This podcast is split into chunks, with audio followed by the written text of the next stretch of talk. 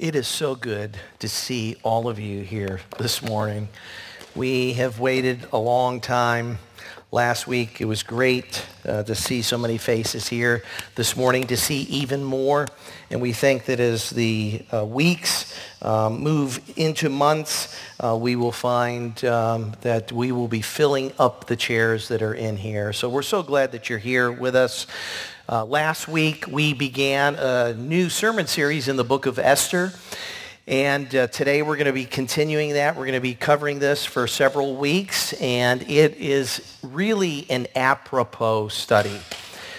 When you think about the things that we're facing today as a nation, uh, to say nothing of our own individual uh, issues and problems and struggles that we have, this particular book is perhaps um, the, the best book to be studying right now in the Bible because it deals with the providence of God. In fact, last week we, we said that the big idea for this series is that God is in control that he is in control and he will accomplish amazing things through those who dare to risk it all. And that's what this book is about. It's, it's about a, a young woman who dares to risk it all for God and for her people. And divine providence is one of the key themes throughout this entire book. And we're going to come back to that in just a minute. But for those of you that weren't here last week or weren't able to tune in on Facebook Live, let me give you a brief recap of chapter 1. Uh, we're introduced to an individual named King Ahasuerus, otherwise known as King Xerxes. Some of you may be familiar with that name. But King Ahasuerus is the king of Persia. And he throws this huge party that lasts for six months. And at the end of that party, he throws another party that lasts an entire week. And on the last day of that celebration, he summons his wife to come before him in a way that could only be described as lurid. He wants to put her on display for everyone to see. Well, of course, Queen Vashti, not wanting to be degraded in this way, refuses to come. She says no. So the king flies off the handle. He enacts a law that, among other things, removes Vashti as queen and sets the stage for another to take her place. And before we, we look at chapter 2, I want to go back to this word providence because we need to understand it as we look through the book of Esther and as we try to make sense of the world in which we live. The word providence uh, comes from the Latin word providentia. It's a compound word made up of the prefix pro, uh, meaning before, and videntia, which comes from oh, another word, a verb called videre, meaning to look ahead or to see. Some of you probably have figured it out already, but this is where we get the word video from. Together, these words mean to see before or to look ahead. But, before, but, but we have to understand something providence from God's perspective, when we talk about the providence of God, we're saying much more than God merely knows the future. We're saying he determines it. Now, you want to find yourself in a nice debate, go to a college campus sometime and debate, you know, the sovereignty of God, the free will of man, you know, talk about fate, you know, and free will and, and all of that. But I think that as we look at the book of Esther, we're going to see things we just cannot ignore. And I, for one, am thankful. And I don't know, I hope to come back to that. But perhaps this might help. I, I worked this week, actually was last week, came up with a definition of providence, of divine providence that I'd like to give you. Um, I'm going to put it up on, on the screen. Divine providence is the continuing and often unseen activity of God that governs and sustains the universe, directs the course of history and human events so as to bring to completion the purposes for which he created the world. That is not a bad definition, if I don't mind saying so myself. Um, I, I mean, that packs a wallop. So it's not just that God sees what's going to happen. He orchestrates things to bring about his will and his purposes. And so this morning we're going to clearly see that God uh, is working out his plan to bring about his purposes. So let's pray together. Father, we thank you for this morning. We thank you for uh, your word to us, uh, for the opportunity that we've had to worship you already this morning. Lord, we want to give attention to your word. Holy Spirit, we want you to be our teacher and our guide. Encourage us in our journey of either knowing you more or, or just in coming to faith to you initially. Lord, um, we want to know you. We want to know what you're really like. We want to know what you require of us. And Father, we want to respond in humble obedience. And so, Lord, we thank you. As we look at your word this morning, speak to us, we pray. In Jesus' name, amen. Proverbs 18:22, one of my favorite verses. I'm only going to read part of it. He who finds a wife finds a good thing. I know that to be true because I found a good thing when I found my wife. And in even saying that, it, it, makes it sound like, man, I'm, I'm a good looker. Uh, I, I found her, and really, it's more like God laid her in my lap. It, it, it, because I spent 32 years looking for Miss Right, and I struck out. But in God's good timing, he brought her into my life. And he who finds a wife finds a good thing. Uh, unfortunately, there are a lot of guys who wouldn't know a good thing if it was staring them in the face. And oftentimes, they, they don't realize what they have until they lose it. And sometimes even then, they don't realize it. Such is the case with King Ahasuerus. Chapter 2 begins with these words, after these things. After these things. What things? How much time has actually passed? Well, if you look back in chapter 1, verse 3, you're going to see that we begin the story in the third year of King Ahasuerus' reign. So keep that in mind. If you turn over to chapter 2 and you look at verse 16, we learn that Esther went into the king in the seventh year of his reign. So that means four years have passed. But if you subtract the year of preparation that is spoken of in these verses, which we'll get to, you really have three years. So there's a three-year time frame that has passed since Vashti was dethroned. Now, during this time, and this is where the words after these things are so important, during this time, Ahasuerus was at war.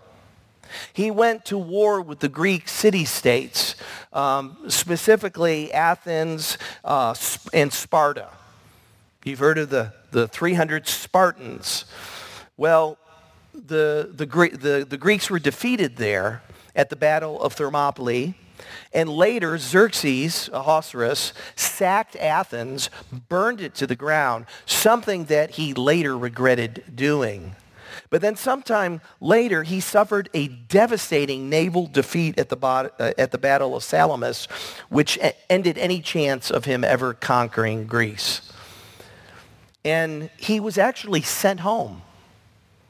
It, it was so bad that they sent him home, home with uh, a portion of his army, and by the time the army got back, there was hardly anything left. So you have to put yourself in his shoes. What is he thinking? What is he feeling as he returns home to Susa? So let's take a look. Esther chapter 2, verse 1. After these things, when the anger of King Ahasuerus had abated, he remembered Vashti and what she had done and what had been decreed against her.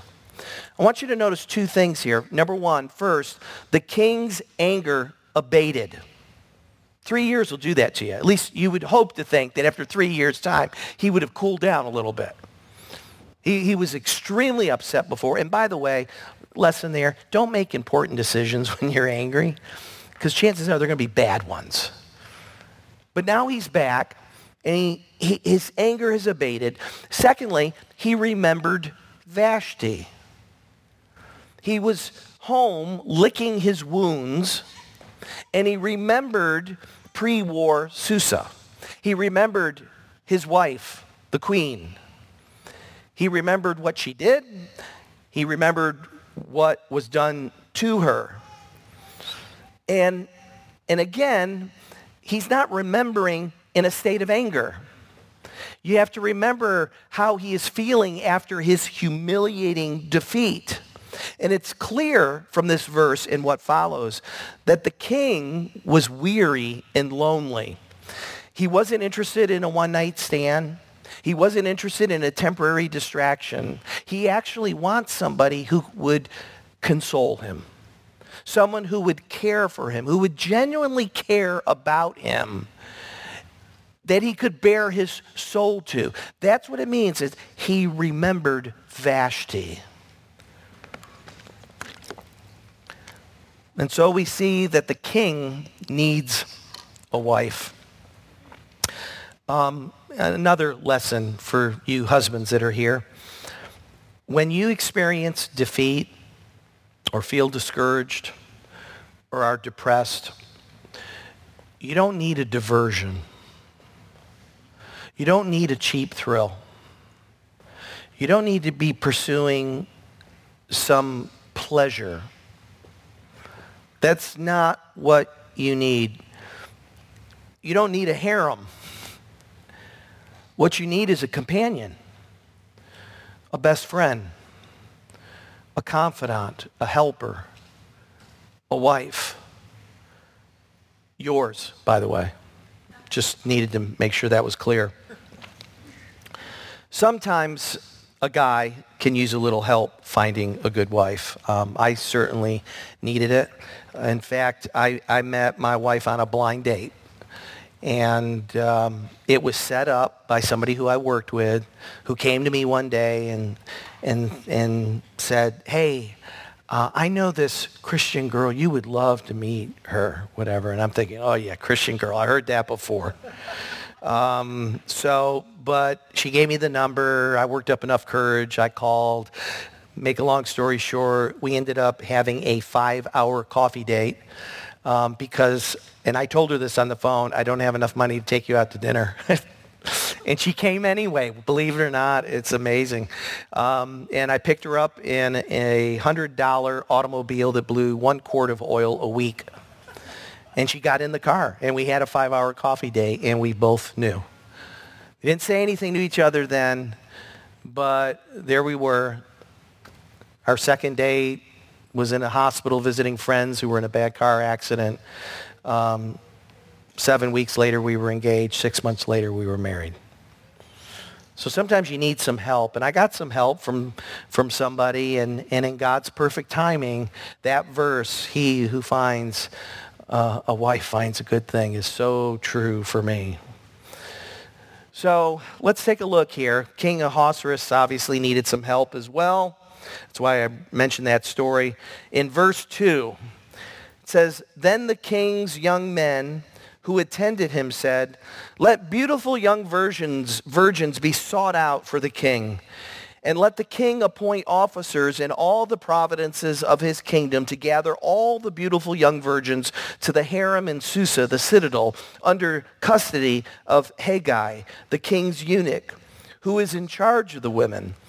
Let their cosmetics be given to them, and let the young women who the young woman who pleases the king be queen instead of Vashti. This pleased the king. I wonder why. This pleased the king, and he did so. So the attendants said, all right, let's find the king a wife. Let's have a beauty pageant. Let's, let's gather all the beautiful women from all over the, all 127 provinces, from, from North Africa to India. And let's get the, the cream of the crop, the best of the best. Let's round them up and, and, and bring them to Susa for the king. Now, we don't know how many women this involves, but the Jewish historian Josephus suggests that there were 400 which is not inconceivable. You think about King Solomon, he had a thousand women. So imagine what it would have been like for you, for your parents, or as a parent in a home where your young daughter or daughters perhaps were taken forcibly, against their will, to be made a part of the royal harem. Imagine what it did to the families. I like what Warren Wiersbe said. I, mean, I don't really like it, but what he said I think is spot on. He said this, I wonder how many beautiful girls hid when the king's officers showed up to abduct them. Heartbroken mothers and fathers no doubt lied to the officers and denied that they had any virgin daughters. Perhaps some of the girls married any available man rather than spend a hopeless life shut up in the king's harem. Once they had been with the king, they belonged to him and could not marry. And if the king ignored them, they were destined for a life of loneliness, shut up in a royal harem. Is it honorable? Perhaps. Does it result in happiness? No. And so they began looking for the next Miss Persia. Look at verse 5. Now there was a Jew in Susa, the citadel, whose name was Mordecai the son of Jair, the son of Shimei, son of Kish, a Benjaminite, who had been carried away from Jerusalem among the captives carried away with Jeconiah, king of Judah, whom Nebuchadnezzar, king of Babylon, had carried away. He was bringing up Hadassah, that is Esther, the daughter of his uncle, for they had ni- she had neither father nor mother. The young woman had a beautiful figure and was lovely to look at. And when her father and mother had died, Mordecai took her as his own daughter. So when the king's order and his edict were proclaimed, and when many young women were gathered in Susa, the citadel, in the custody of Hegai, Esther also was taken into the king's palace and put in custody of Hegai, who had charge of the women. And the young woman pleased him and won his favor. And he quickly provided her with her cosmetics and her portion of food, and with seven chosen young women from the king's palace, and advanced her and the young woman to the best place in the harem. Esther had not made known her people or kindred, for Mordecai had commanded her not to make it known. So the section starts out with, now there was a Jew. And we're introduced to Mordecai and to Esther. Mordecai is a caring, wise, godly man who has been living here in Susa ever since his great grandfather Kish had been carted off into captivity by the Babylonians. And he brought up Hadassah, um, he brought her up even though she was his cousin because her mother and father died. So she was a Jew and she was an orphan. And so this tells you something about Mordecai. Her Hebrew name, Hadassah, means myrtle. her Persian name, Esther, means star.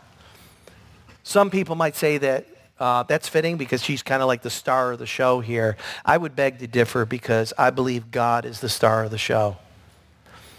He is that author whose name never appears in the play itself, but his fingerprints are everywhere. So Mordecai raises his cousin Esther as his own daughter. She was described as lovely and beautiful with a beautiful figure. But you will see she was also a kind and gracious, trusting and an obedient young woman. Verse 8 tells us that she was taken to the king's palace, put into the custody of Hegai, where she won his favor, and he then moved her and all of her attendants to the best place in the harem. Now, we don't know why Mordecai commanded her not to disclose her nationality. But I think we can surmise a, a few things. It's, it, perhaps he thought that the knowledge of her being a Jew might put her in jeopardy. It might be dangerous for her. Perhaps it was because he had God-given foresight to see that concealing her identity might be advantageous to them down the road, whereas revealing it might um, disqualify her and therefore removing her from, from that position. Whatever the reason is, it was the right call.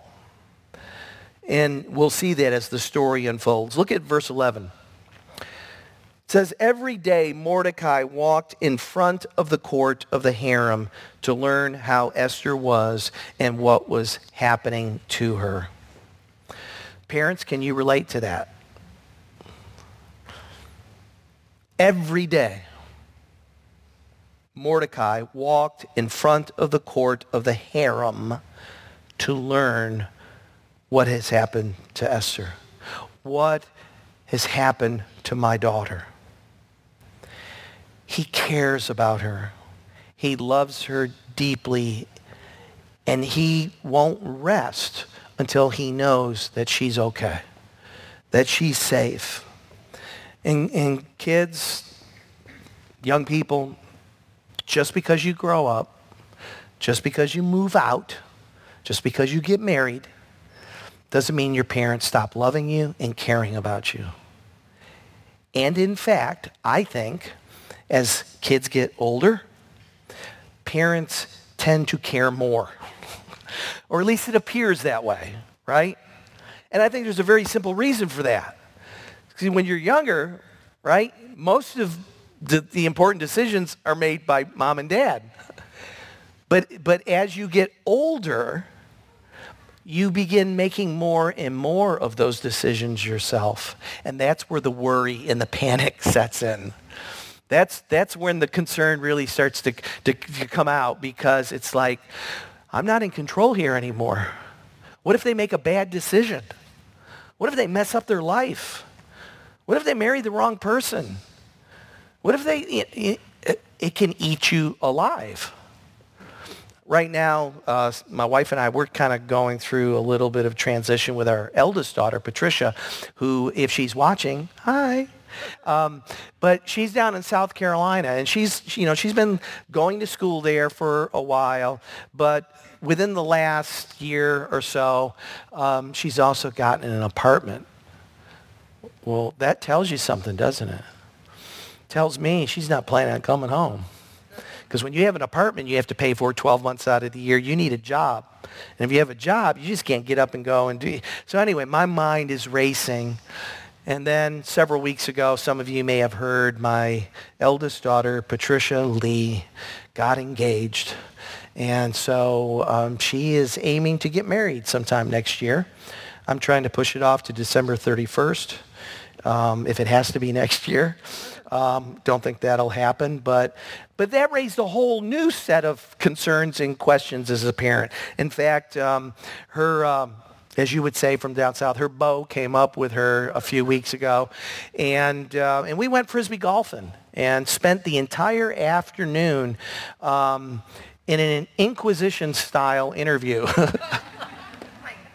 it was wonderful. Uh, no, it really wasn't that bad, but but you know, I had never thought about. You know, well, I had thought about it, but it just seemed to come out of the blue, and I had to I had to express my, my concerns. I had to ask questions. I, I wanted to hear the answers. Why? Because I love her. I care about her. And although I can't make this decision for her, I want to try the best that I can to ensure she doesn't marry a lemon.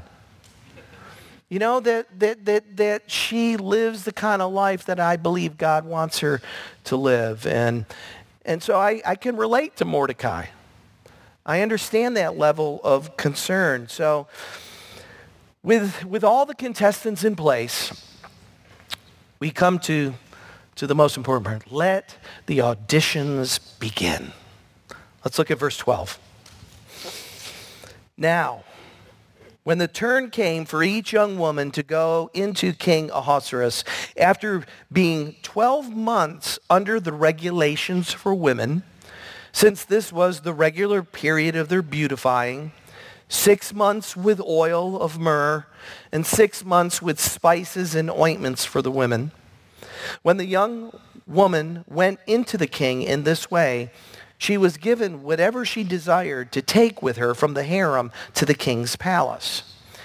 In the evening, she would go in, and in the morning, she would return to the second harem in the custody of Shaashgaz, the king's eunuch who was in charge of the concubines. She would not go into the king again unless the king delighted in her and she was summoned by name. So let me give you the rules of the contest here. First, you had to be a young virgin female and a beautiful one at that. Second, you had to have a year of beautification. A year. Now, gentlemen, you think it takes your wife a long time to get pretty to go on a date? Imagine having to wait a year. Six months of oil of Olay and six months being aromatized. I mean, what can you do to a body to make, you know, a whole year? It's beyond my imagination. But, but they pampered her, they got her ready, and only after a year of that was she ready to go in to the king. And then the third thing is you can take whatever you want from the harem to win the king's heart. And then the fourth thing is you had to be patient. You had to wait your turn and hope that he would pick you. Now, as I read this story, to me, it feels like a reality show. Uh, if it, you know, it's like who will get the rose? I mean, the crown. You know, it's it's it's that kind of a vibe to me, and and this verse, these verses, highlight the the atrocity of polygamy, the inhumanity of polygamy. Every night the king had a new partner. And when your audition was over, you went back to the second harem and awaited tribal council. Except here, the only vote that counts is the king's. It was, the, the harem system was horribly demeaning and degrading. These women were held as captives as concubines to be used to satisfy the lustful cravings of the king. And finally, the time came for Esther to spend a night with the king. Verse 15. And when the turn came for Esther, the daughter of Abihail, the uncle of Mordecai, who had taken her as his own daughter, to go into the king, she asked for nothing except what Hegai, the king's eunuch, who had charge of the women, advised. Now Esther was winning favor in the eyes of all who saw her. And when Esther was taken to King Ahasuerus into his royal palace in the tenth month, which is the month of Tebeth, in the seventh year of his reign, The king loved Esther more than all the women, and she won grace and favor in his sight more than all the virgins, so that he set the royal crown on her head and made her queen instead of Vashti. Then the king gave a great feast for all his officials and servants. It was Esther's feast. He also granted a remission of taxes to the provinces and gave gifts with royal generosity.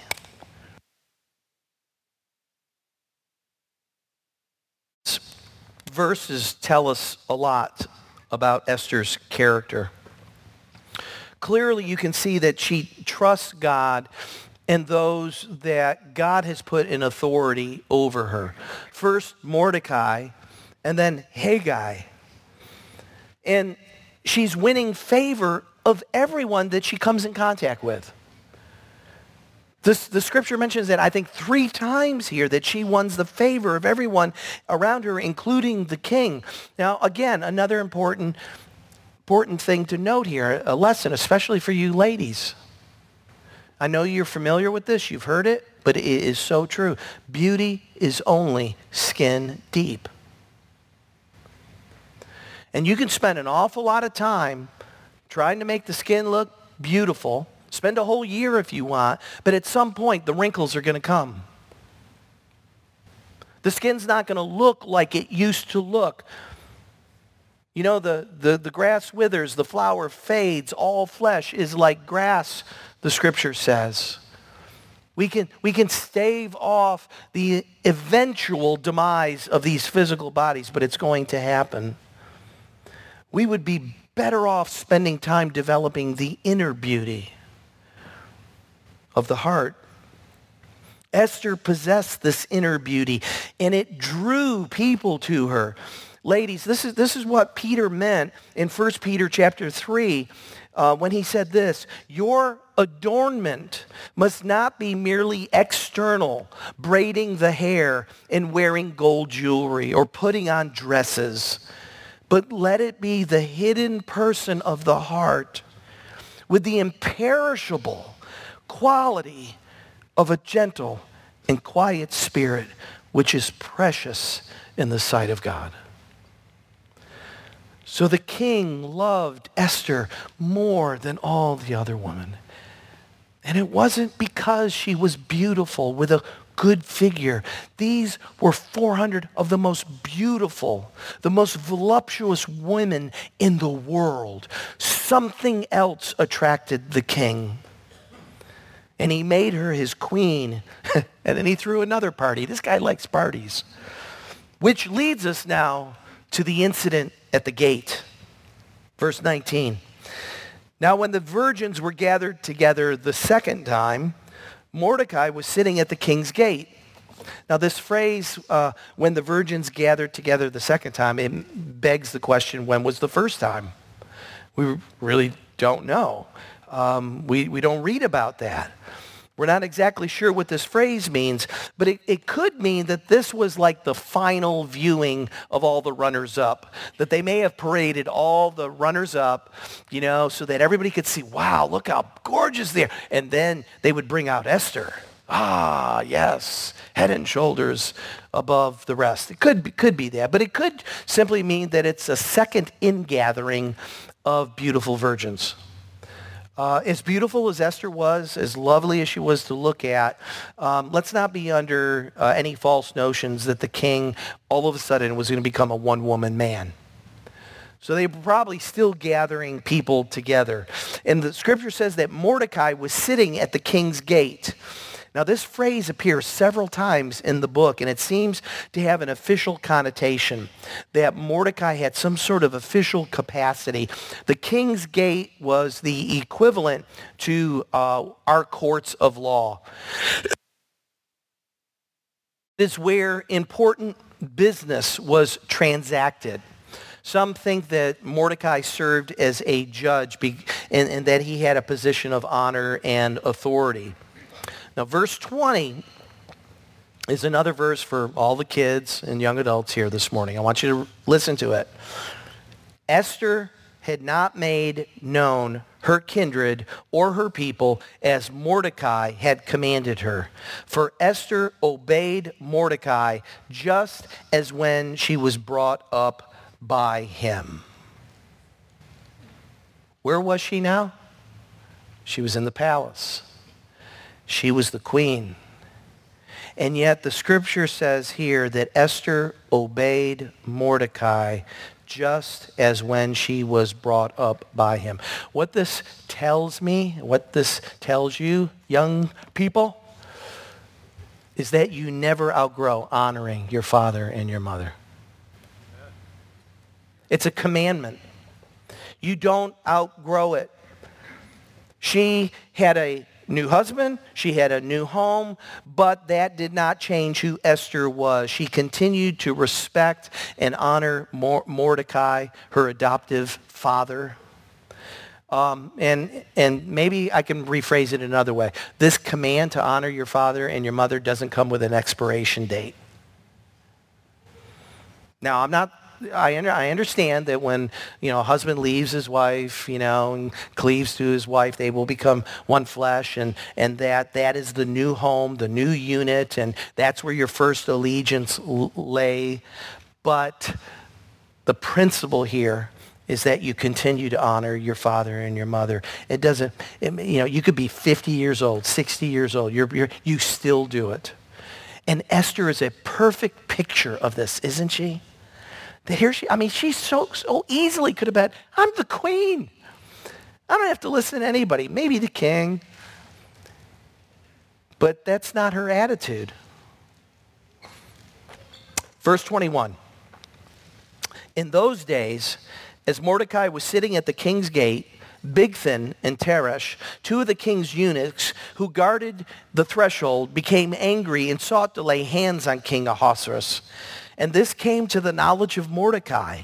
And he told it to Queen Esther. And Esther told the king in the name of Mordecai. And when the affair was investigated and found to be so, the men were both hanged on the gallows.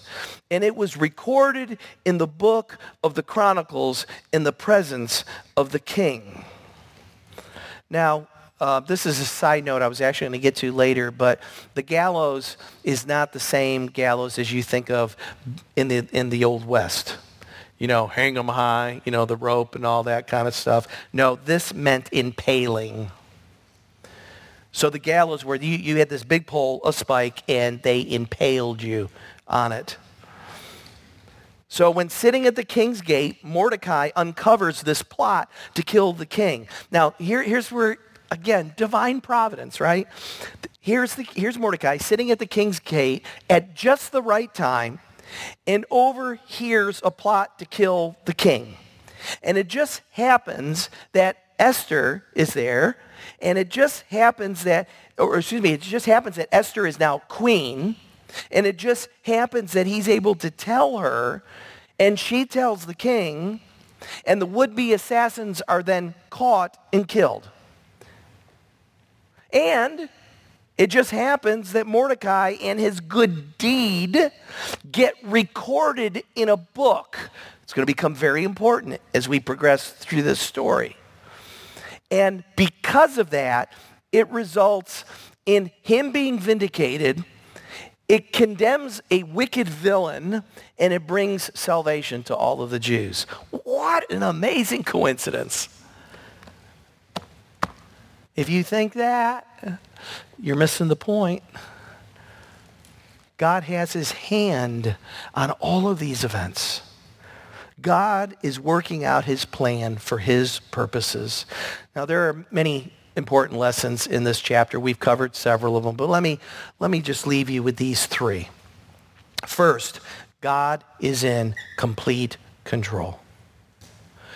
You have got to be absolutely convinced of that if you're going to make it through life. You really are. Because if God is not in control, then things are going to appear to be out of control. And when things appear to be out of control, what do we do? We try to get control. And, and, and you know how, where that leads. We need to understand that no matter what virus we're facing, no matter what social injustice there is, no matter what your husband or your wife does to you, no matter how your kids talk to you, no matter if you lose your job or you lose your nest egg or, or whatever happens to you physically in life, God is in control. What comfort that brings what comfort has it brought in my life through all the twists and turns and difficulties of my life to know that nothing takes God by surprise. That he, like a master gardener with, with fertilizer, and you know what fertilizer is, right? It's poison. But in the hands of a master gardener, he knows exactly how much to sprinkle, how much to put out, so that it doesn't kill the stuff. God is in complete control. Second, God delights in using unlikely candidates for his purposes. Esther's a prime example of this. Who would have thought this young Jewish girl living in exile would be raised up to become a type of Christ? One who foreshadowed the coming of our great God and Savior because God raised her up for the salvation of her people. God delights in using unlikely candidates. And guess what? We all qualify. That's good news. God can use us. And that leads me to the third lesson. That is God invites us to join him in writing the script. What an amazing privilege and a responsibility that is for us. Even though God is the sovereign Lord over the entire universe, he invites us to write the script with him, to live by faith in humble obedience. So as I close out the, the message this morning, let me ask you a question to think about this week. What area or areas in your life do you need to trust God more for? What areas of your life do you need to obey him in? What is he saying to you? And how do you need to respond? My prayer is that we would all have a heart like Esther, that we would be willing to risk it all to allow God to use us for his glory and for the good of his people. Next week, Eric is going to introduce us to our antagonist in the story. So you're not going to want to miss that. But let's close our time in prayer. Father God, Lord, I thank you for this morning. I thank you for this opportunity that we have to worship you to hear your word. And Holy Spirit, we thank you for teaching us, for guiding us, and um, directing our lives. Lord God, we thank you that you are not a God who is capricious. You are not a God who uh, doesn't know the end from the beginning. You are not um, a God who can't do anything about our situation, but Lord, that you are omnipotent, you are omniscient, you know all things, you can do all things, and you are altogether good. And so, Lord, we thank you that we can trust you with our lives, and we look forward to hearing the rest of this amazing story in the book of Esther. In Jesus' name, amen.